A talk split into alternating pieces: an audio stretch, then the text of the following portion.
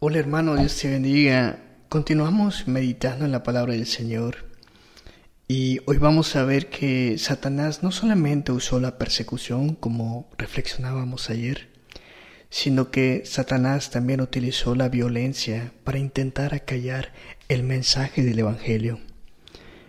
En Hechos capítulo 5 vamos a ver que el Sanedrín seguía molesto porque habían fracasado en su primer intento por callar a los apóstoles.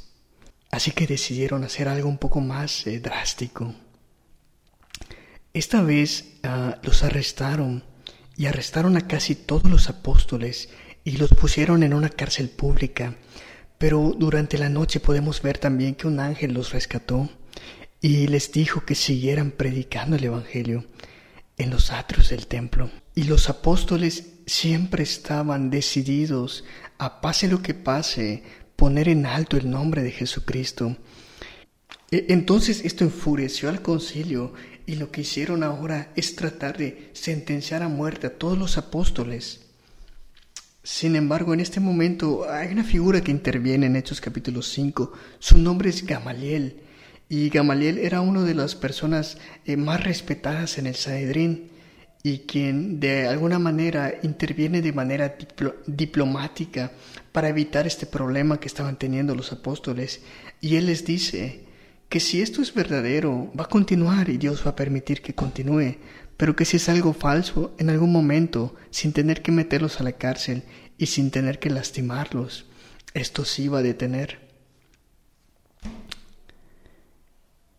Entonces lo que hizo el concilio, ya que una figura muy importante había intervenido, fue azotarlos y dejarlos ir. Y no sé si alguna vez se ha cruzado por tu mente lo que, lo que es el dolor de ser azotado, lo que es el dolor de que toda tu espalda esté sangrando por los golpes que te dan con un látigo. No sé cómo reaccionarías, no sé si quisieras seguir predicando, sabiendo que esto te está costando el hablar de Jesucristo. Pero lo que sí te puedo decir es que la Biblia dice que la reacción de Pedro y Juan, después de haber sido eh, lacerados y después de estar sangrando, aún así salieron regocijándose porque fueron tenidos por dignos de padecer por causa del nombre de Cristo. Esto está en Hechos 5:41 y dice así, y ellos salieron de la presencia del concilio, gozosos de haber sido tenidos por dignos de padecer afrenta a causa del nombre. Y este nombre es el nombre de Jesucristo. Así que no solamente podemos ver que los apóstoles eh, pidieron valentía para predicar, como veíamos el día de ayer, sino que también en, este, en esta nueva reflexión podemos ver que los apóstoles, a pesar de que fueron azotados y a pesar de que los metieron a la cárcel por ello, estaban gozosos porque era un honor para ellos padecer por Cristo. A pesar de que había una muy grande oposición contra la iglesia, ellos seguían adelante.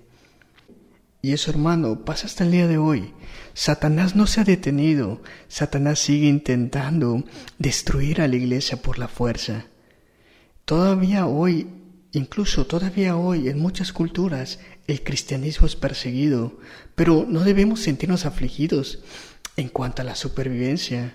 Como escribe Tertuliano, él dice, mátenos, tortúrenos, condénenos, reduzcanos a polvo. Cuanto más nos cercenan, más crecemos. La semilla es la sangre de los cristianos. Que Dios nos haga reflexionar en esto, hermanos, el día de hoy. Bendiciones.